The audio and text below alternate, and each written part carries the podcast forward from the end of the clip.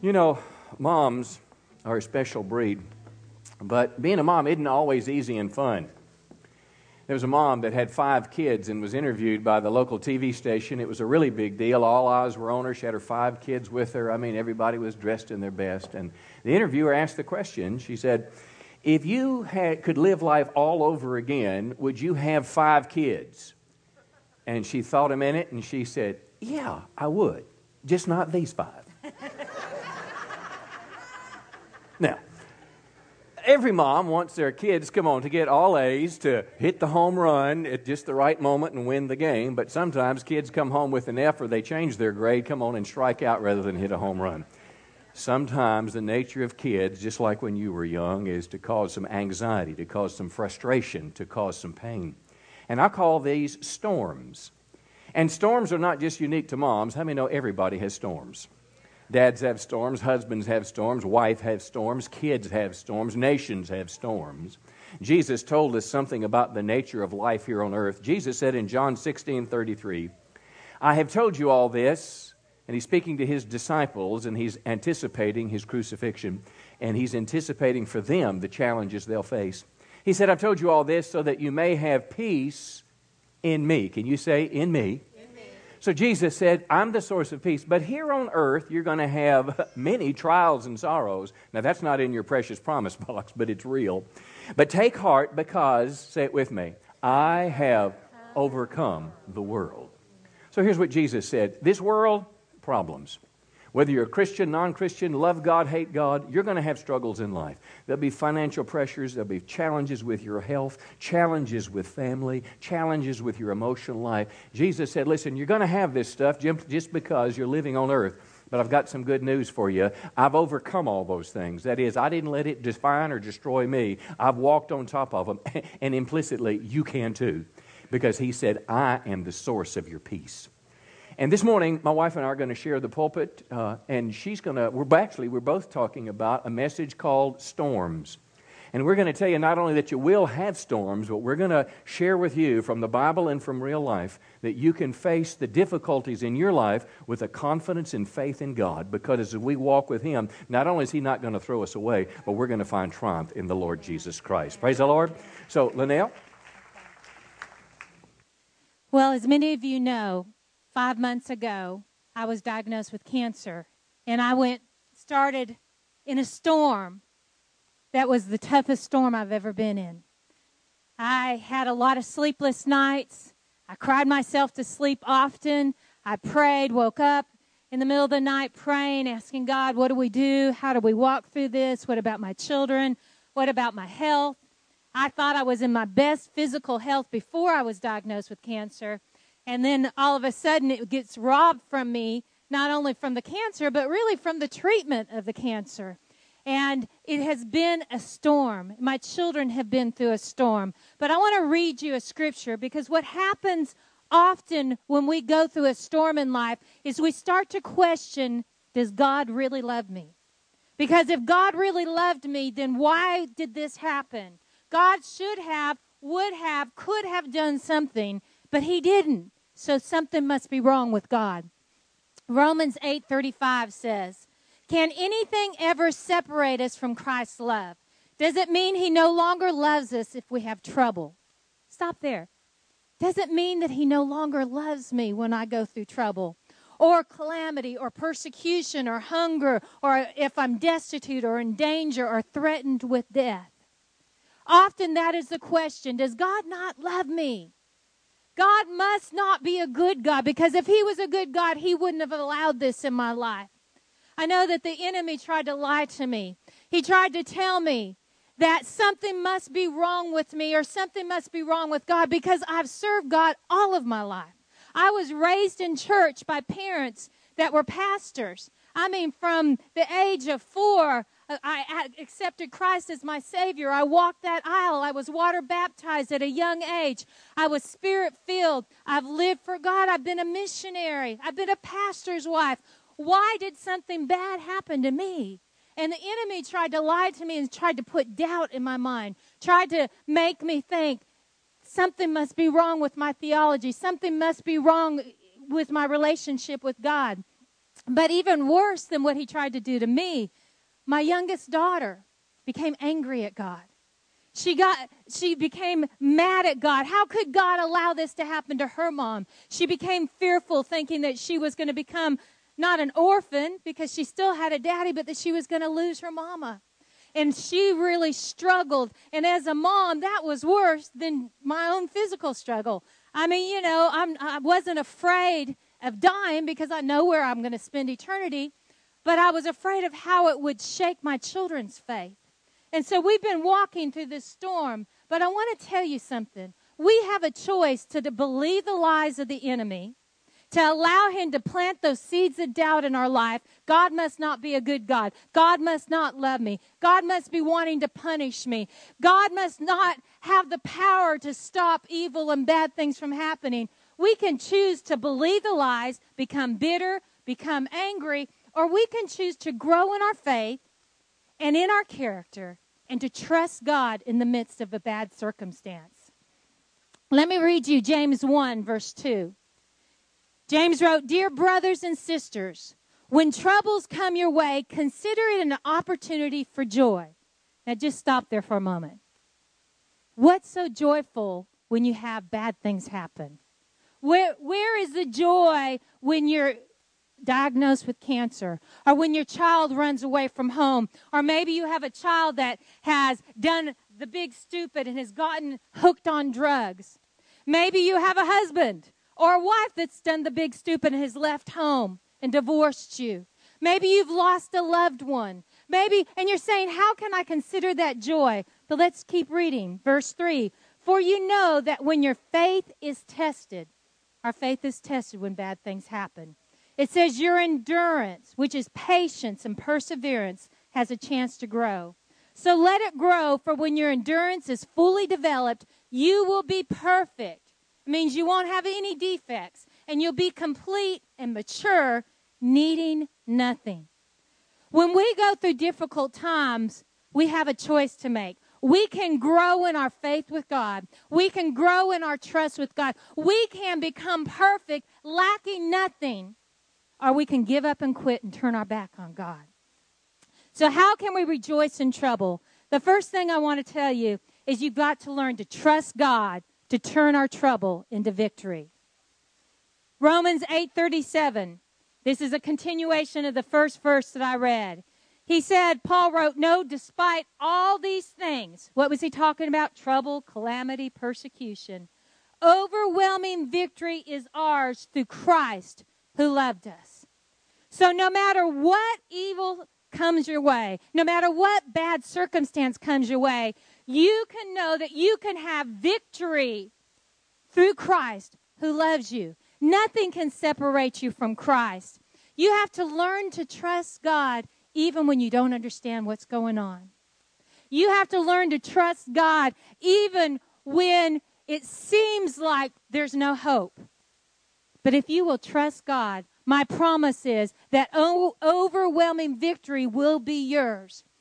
I remember back several years ago, if you remember in the news, they reported that there was a, a, a shooting in an Amish schoolhouse. It was a one one room schoolhouse, and all these children, all different ages, most of them related by blood, brothers, cousins, and some crazed gunman came in and shot and killed five little children.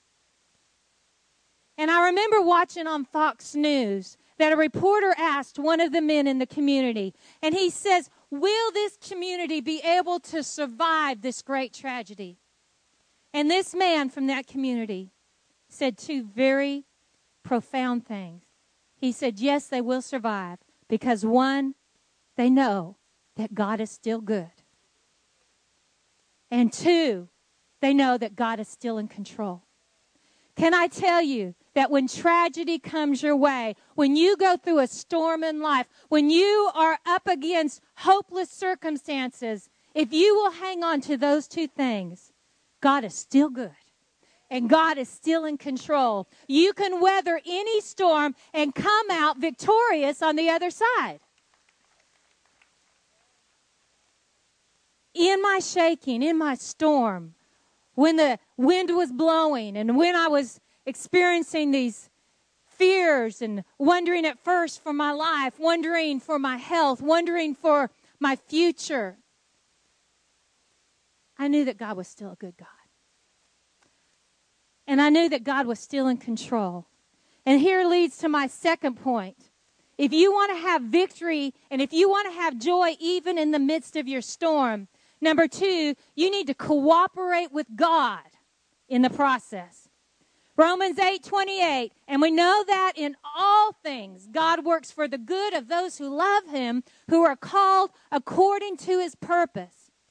Now, listen, you can cooperate with God in the midst of a bad situation.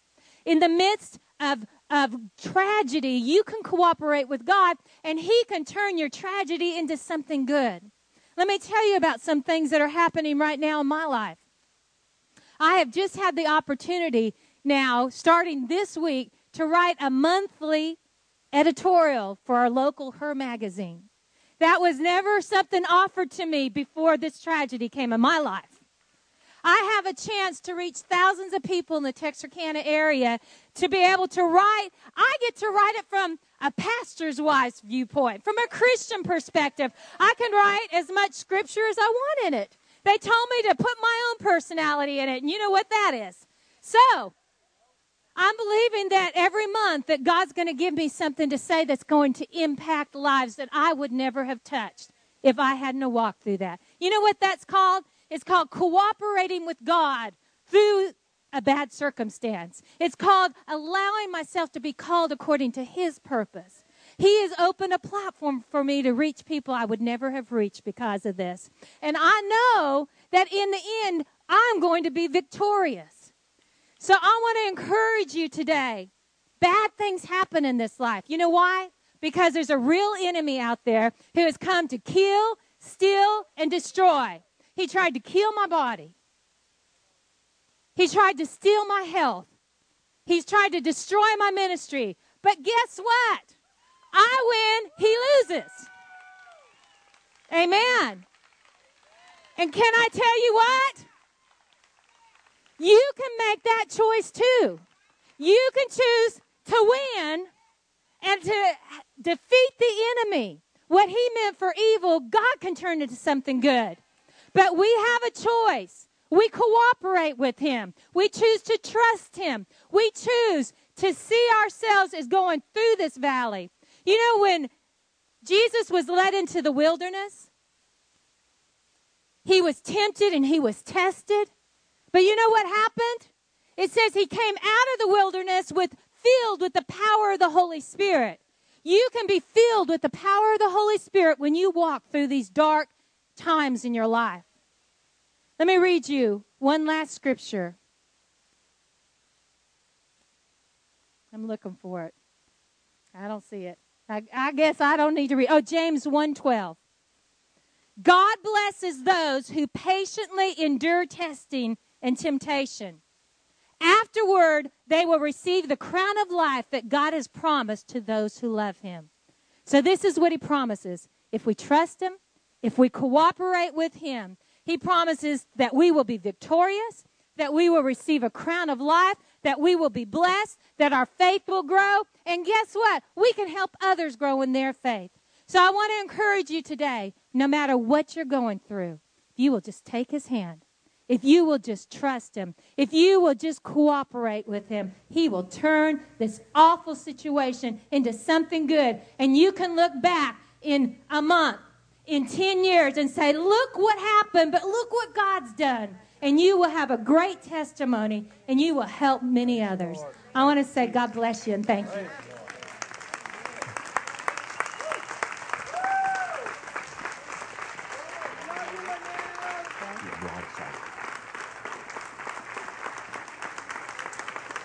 Praise the Lord. God bless the preacher lady. Tell them your blog site for those that want to follow you. Oh, my husband doesn't want to mention it. But another way that I have chosen to reach people for Christ is I have started a blog, and it's called W. Is at www.morethanjustaboob.com. And if you want, I just write devotionals. In fact, I, in fact, I posted today about the, the, the blog my 21 year old daughter wrote. Anyways, come visit me at my blog site. More than just a you know.com. Go to Acts 27. Let's look at Paul. You can figure out, you read, read her first page and you'll see how she named it that. Paul was in a real storm in life, Paul the Apostle. Let's go to Acts 27 as I want you to take a peek at a man, a man of God, a man who wrote two thirds of the New Testament, a man who had revelations unlike any other person that's ever walked the face of the earth. Acts 23, I want you to see that this man was on a mission from God. Now, listen, to go to Rome. How many know God has a purpose, a plan? God's taking you somewhere, and in the middle of it, and you're out there, there's going to be some difficulties. Acts 23 11, the following night, Paul is in Jerusalem in jail. The Lord stood by him and said, Take courage, for as you have testified to the facts about me in Jerusalem, you must also testify about me in Rome. Now, if we could backtrack a number of months prior to that, God put in the, in the heart of Paul the Apostle to go to Rome. Rome was the, was the capital of the Roman Empire. It's where Caesar lived. It was the center of the world in their day. It was the place of greatest influence if Christianity could get in Rome. Prior to this time, Paul had started first to Jerusalem, migrated to Antioch, and then he began to circle the Mediterranean world, the area around Asia, kind of to the right of Italy. And he began to circle and plant churches. But then the Lord said, Last time, you're going to Rome, you're going to make a mark for me there. When God told, I read the verse that I read you, he was, he was talking about, uh, uh, he, he, actually, he started in Ephesus with his desire in his heart. Took him a couple months to get to Jerusalem. When he gets to Jerusalem, if I can say it, all hell broke loose against him. He was testifying to the Jewish people. He mentioned the word Gentile, and they tried to kill him. Now, here's what I want you to see it's a man on a mission from God. It's a man that's doing something for God, People were attacking him. They tried to kill him. The mob literally formed around him. The Roman soldiers had to literally take him out. They're about to beat him to try to get the truth. And lo and behold, he begins to witness to them. Well, in the jail cell that night, he's going to appear before the local magistrates. He's going to talk about why he's there. But in the middle of the night of his dark day, when he's facing hardships, Jesus appears to him and said, I'm taking you to Rome. In the journey to Rome, he's going to have to take, I think, three different ships to get there. It's not like you and I going to Rome today. If you and I were going to go to Rome, we could probably make it in 24 hours. Right now, you could probably call American Airlines. The Eagle would take you to Dallas, Dallas to New York, New York to Rome, and you'd be there and you could buy your stuff on the way if you wanted to. But in his day, it's months, months, months that are before him, and all along his journey is spotted with hardship. Now, he told us this passage in Acts 14 22. He said, We must go through many hardships to enter the kingdom of God. But yet, the good news is, though that we will face difficulties in life, the good news is you can face your trouble. Listen now, you can face your storm with courage and with faith because of the Lord Jesus Christ.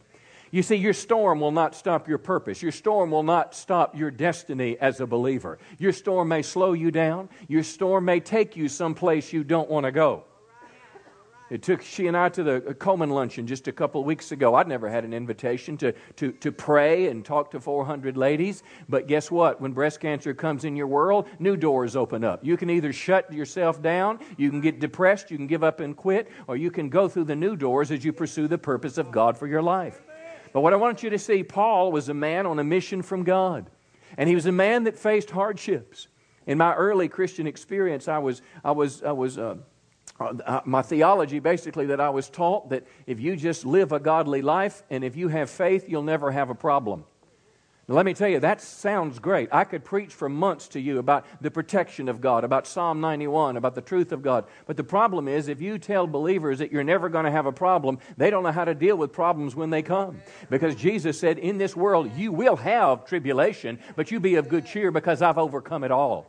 So I'm telling you, friends, it's out there in the world, but greater is He that is in me, come on, than He that is in the world. So you can face your troubles, whatever they are, with the confidence that God is still in control of my life. Now let's go to Acts 27, the big storm. If you're taking notes, I jot this down. Bad things or storms happen to good people. Bad things happen to good people. Acts 27 now, verse 4. We're on the second ship to Rome. Putting out to sea, we encountered, say it with me, strong headwinds. It's like a thunderstorm, and the wind's squalling 40, 50, 60 miles an hour. And it just kind of knocks you. Strong headwinds. It was difficult to keep the ship on course.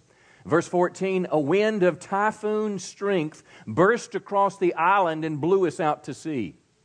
I want you to think about this. This is a small wooden ship that they're on. It probably got about 276, they say, people on it. The sailors bound ropes around the hull of the ship to strengthen it. Now, think about this. If you've ever been on a cruise ship, I mean, you're on something that could take you eight or ten stories either direction. That's a huge ship. We were on a cruise one time, and there, it was rocking and rolling a little bit, and a guy told us, he said, Hey, this is nothing. He said, I was on one in the Caribbean in the wake of a hurricane, and he said the waves were so high, our ship would literally, as they rode the waves, the big screw or the propeller on the back of the ship would come out of the water. I said, Thank God I wasn't on that one. But imagine being on a wooden ship in a hurricane, and the waves are doing this. And then finally, some guys get an idea because water is coming in your ship and they're bailing water. They're taking buckets, and it's a bucket brigade that they dip it in, they take it, and they dump it out on the other side. Imagine somebody getting this large piece of rope, perhaps that's that wide, and two or three or four sailors go on the ship and they throw the rope over the front of it and they kind of wait for it to walk through the ship, and then they get the two ends and they take a piece of rope and they do like that to hold the ship together. It is a picture of a storm in your life with a velocity to destroy you, were it not for the goodness of God. Verse 18, the gale force winds continued to batter the ship. Now, this is at least a 14, a 15, 16 day journey that we're talking here. This storm, verse 18, gale force winds batter the ship and they throw the cargo overboard. They were a transport ship. It was the purpose to make money by transporting goods. They didn't care about money. How many know when your life is on the line, all you care about is living another day? Well, verse 20 the terrible storm raged for many days, blotting out the sun and stars until at last, what's it say? Say it again. Now, this is written by Luke, the physician, Paul's traveling companion. And when two men of God, filled with the Spirit, Luke and Paul, and if that's an inclusive phrase, when they tell you, I've lost all hope, how many know that strikes at the heart of the matter? It's easy to say, you know what, you just hang in there, baby. You're going to be okay. Just toughen it up. But I'm telling you, when not only your physical uh, uh, world has fallen apart, but your inner spiritual life has crumbled. See, you face things, maybe you've gone through the pain of a divorce, a loss of a loved one, or I know what it's like to lay in bed. Those first 10 days were the hardest when we didn't know what was going to happen, what doctor to go to, where was God.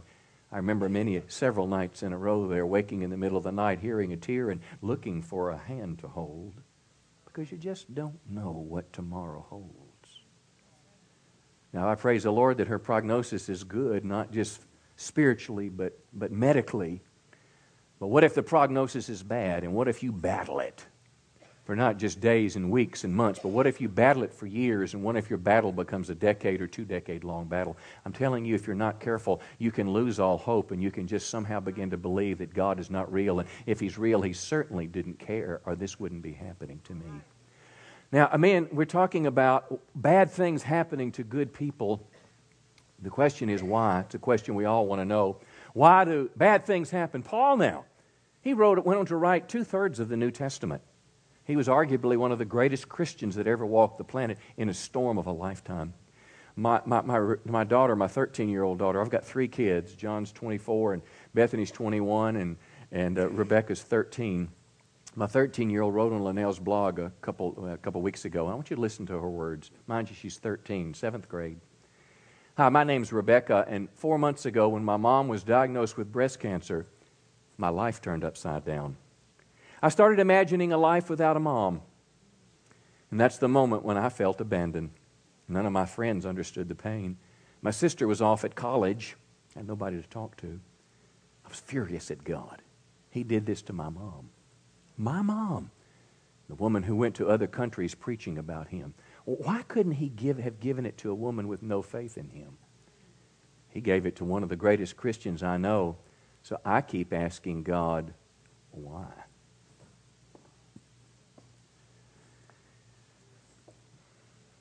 I can answer her question with a simple thing. I can answer half of her question. And if you will just listen to this, what I'm going to tell you, it will help you understand life. It will help you understand cemeteries, graveyards, violence, jails, pain, hurt. God good, Satan bad. Come on, say it with me. God good, Satan bad. Say it again. God good, Satan bad. If you want a little better English, God is good and Satan is bad. And if you want a little more, God is good all the time and Satan is bad. So, what does that mean? Now, why do you say that, preacher? Is that just some nice Reader's Digest thing you got? No. I happen to read my Bible. If you look in Genesis chapter 1 and 2, when man comes on the scene, he's got no problems at all. Listen, there's no mosquitoes, there's no ticks with Lyme disease, there's no snakes, uh, you, you, know, there's, there's no IRS, there's no taxes, there's no getting fired, nobody's getting killed, nobody's getting raped, no children are getting shot. If you jump ahead to the book of Revelation, the last couple chapters, there's a new heaven and new earth. We're into eternity now. And the Bible says of itself, there'll be no more dying, no more sickness, no more pain, for the former things have all passed away. So the Bible tells us what God's intention was and what it will be like one day when things are made right. And that is a place that's free from the heartache and pain of this life. But between Genesis chapter 3, come on, and the end of the book of Revelation, when Satan is in this earth and you and I are walking out the choice of Adam and Eve, when evil came into the world, when sin came into the world, we've got all this, you know what, to deal with all around us all the time. It is why you get old. It is why you lose your hair. Come on. It is why you begin to sag. It is why you get depressed. It is why you go to the cemetery. It is why somebody hurts you. It's why you want to pull a gun. It's why all these things go on in life because God good now, I, that part of the question is pretty easy for me to understand. But here's the part that I cannot always answer why didn't God stop it? Why did God allow it? Listen, if Satan is the one that's behind it, why did God not withhold his hand? Why did God not just do this like my little daughter understood? Cancer, cancer, cancer, cancer. Good person. Cancer, cancer, cancer, cancer. Why didn't he do that? Now, that's a question I cannot answer to you, but I can tell you this when you are in the middle of this storm, you can choose faith. You can say, I believe God. You can say, I don't like it. Job said, his wife said, curse God and die. But Job said, foolish woman, so we accept the good and the bad. Come on. Blessed be the name of the Lord. And your choice to believe God in the middle of storms and adversity and crisis, not waiting for the answer, not figuring out, but simply saying, I don't like it, it's not fun, but I believe God. I tell you, my friend, that choice will help you make it to the other side. God is a good God. And the lesson is don't quit even when it's hard and even if it lasts a long time. Because nobody can stop the purpose of God in your life but you, come on, if you let the devil win by believing the lie. Give the Lord a good hand. Now let's keep going. We're still on the ship. We've been there 14 days. And let me tell you that God can turn bad things into good things if we don't lose faith and quit. Now, verse 22, finally, everybody say finally. Finally, got Paul called the crew together. Mind you now, we've been on this boat for 14 days. We have vomited that all that was over probably on day 2. Now, we've not eaten in days. We're just barely surviving. He's telling the guys, he says, "Take courage. None of you will lose your lives. Now, where did that come from? Even though the ship's going to go down, who cares? For last night, an angel of the God to whom I belong and whom I serve stood beside me. My question is, where was he those first couple of weeks? If I'm writing the God script, the angel shows up as soon as the wind begins to blow. But in real life, there's a period of time. But the good news is, he always shows up. An angel to whom I belong stood beside me and said, Don't be afraid, Paul. You're going to surely stand trial before Caesar. Isn't that the promise God made to, that God made to him in Jerusalem? Isn't that the promise that he knew in his heart when he was still in Ephesus? That God has given me a word. Now, listen to me. This is why you take time to be with God every day. This is why you read your Bible. This is why you are around the people of God when the gifts of God are being stirred so you can hear the living word of God. So you can be in a place where God speaks to you. And God is speaking again. And notice what he says, verse 25 take courage. Why? For, say it with me, Underline that. Circle that. Put it in brackets. Highlight it. It's a choice. I believe God, it will be just as He said because God's not a liar. Look at verse 26. We're going to be shipwrecked on an island. And verse 36 everyone was encouraged to eat all 276. If you can imagine this crowd of people on one wooden ship, who I bet it was a stinking place. Verse 43 Then he ordered all who could swim. Now, okay, the next day they wake up, he tells them this, they get a bite to eat. Then the ship runs into a sandbar. It's destroying itself, it's falling apart. And now look at what happened, verse 43. He ordered all who could swim jump overboard, go for the island, and the others held onto planks and debris from the broken ship. And I want you to say this with me everyone escaped safely to shore. Everyone. So here's the last couple points here. Number one is God is faithful. Let me say it to you again God is faithful. Your circumstances may not have changed, but they will change. God will be a faithful God to you because He's the same. And here's another point I want you to make. You may be in the storm for the people that are around you. That storm may not have that much to do with you. Now, listen, if we step back, I would agree that this probably was a direct attack against Paul. But on the other hand, if you read deeper in the narrative, you would know that all the sailors said, Hey, we're getting past the sailing season. It's getting pretty late in the year. We probably should just winter here. So it's kind of like this. Uh, how many know if you're going duck hunting in January, you don't go in flip flops or you'll get, let's say, frostbite? And if you got frostbite from flip flops in January, you can't blame the devil. Come on, you're just, I mean, things just happen out in the world. It could have been a direct attack, but I'll tell you, friend, it doesn't matter. How many know when your ship's rocking and rolling, all you know is you need help? But here's the deal 276 people would probably have died without Paul. When he got on that ship, he told them, I sense in my heart there's going to be destruction. But you know what they did? The centurion, the soldier over him, and everybody else listened to the captain and the experienced sailors. And if they'd listened to the man of God, they'd have all been saved. But maybe it was God let him go through that storm because there were 276 people, come on, that could have entered a Christless eternity had it not been for the witness of Paul in the storm. And I suggest to you, maybe you're in a storm because God wants to use you to build a platform to talk to people in words that they can hear because you didn't read it in a magazine. You lived it and you found God in the middle of it. Give the Lord a good hand. The Bible is true, friend. Romans 8 28. They'll put it on the screen. It says, and we know, everybody say, we know, we know, deep in our hearts that those who love God, that's us, and notice this phrase, all things work together for good. It doesn't say all things are good, but they somehow work together to good for who? For those that are called according to His purpose. And if the purpose of your life is live to please God, come on, to be a witness, to be a testimony, I'm telling you, friends, absolutely nothing can stop you when you're on track with God. Listen, I want to wind it up with, with uh, the second part of Rebecca's blog.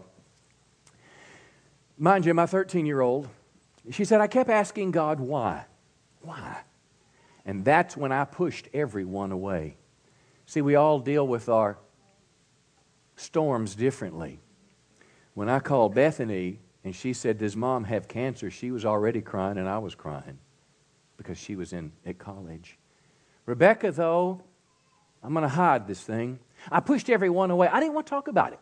Maybe if I didn't talk about it, maybe it would go away but it never did. It was always there.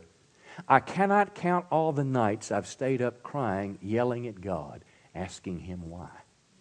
Now, this is the point where, as I try to help her, and in your life, help people get mad at the right person.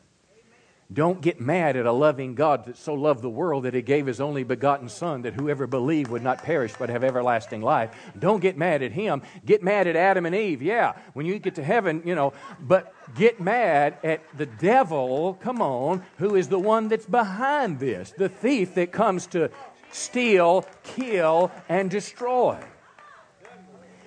I asked God why, and he never really answered until the conference. Now, they had a conference for teenagers it was called Be the One.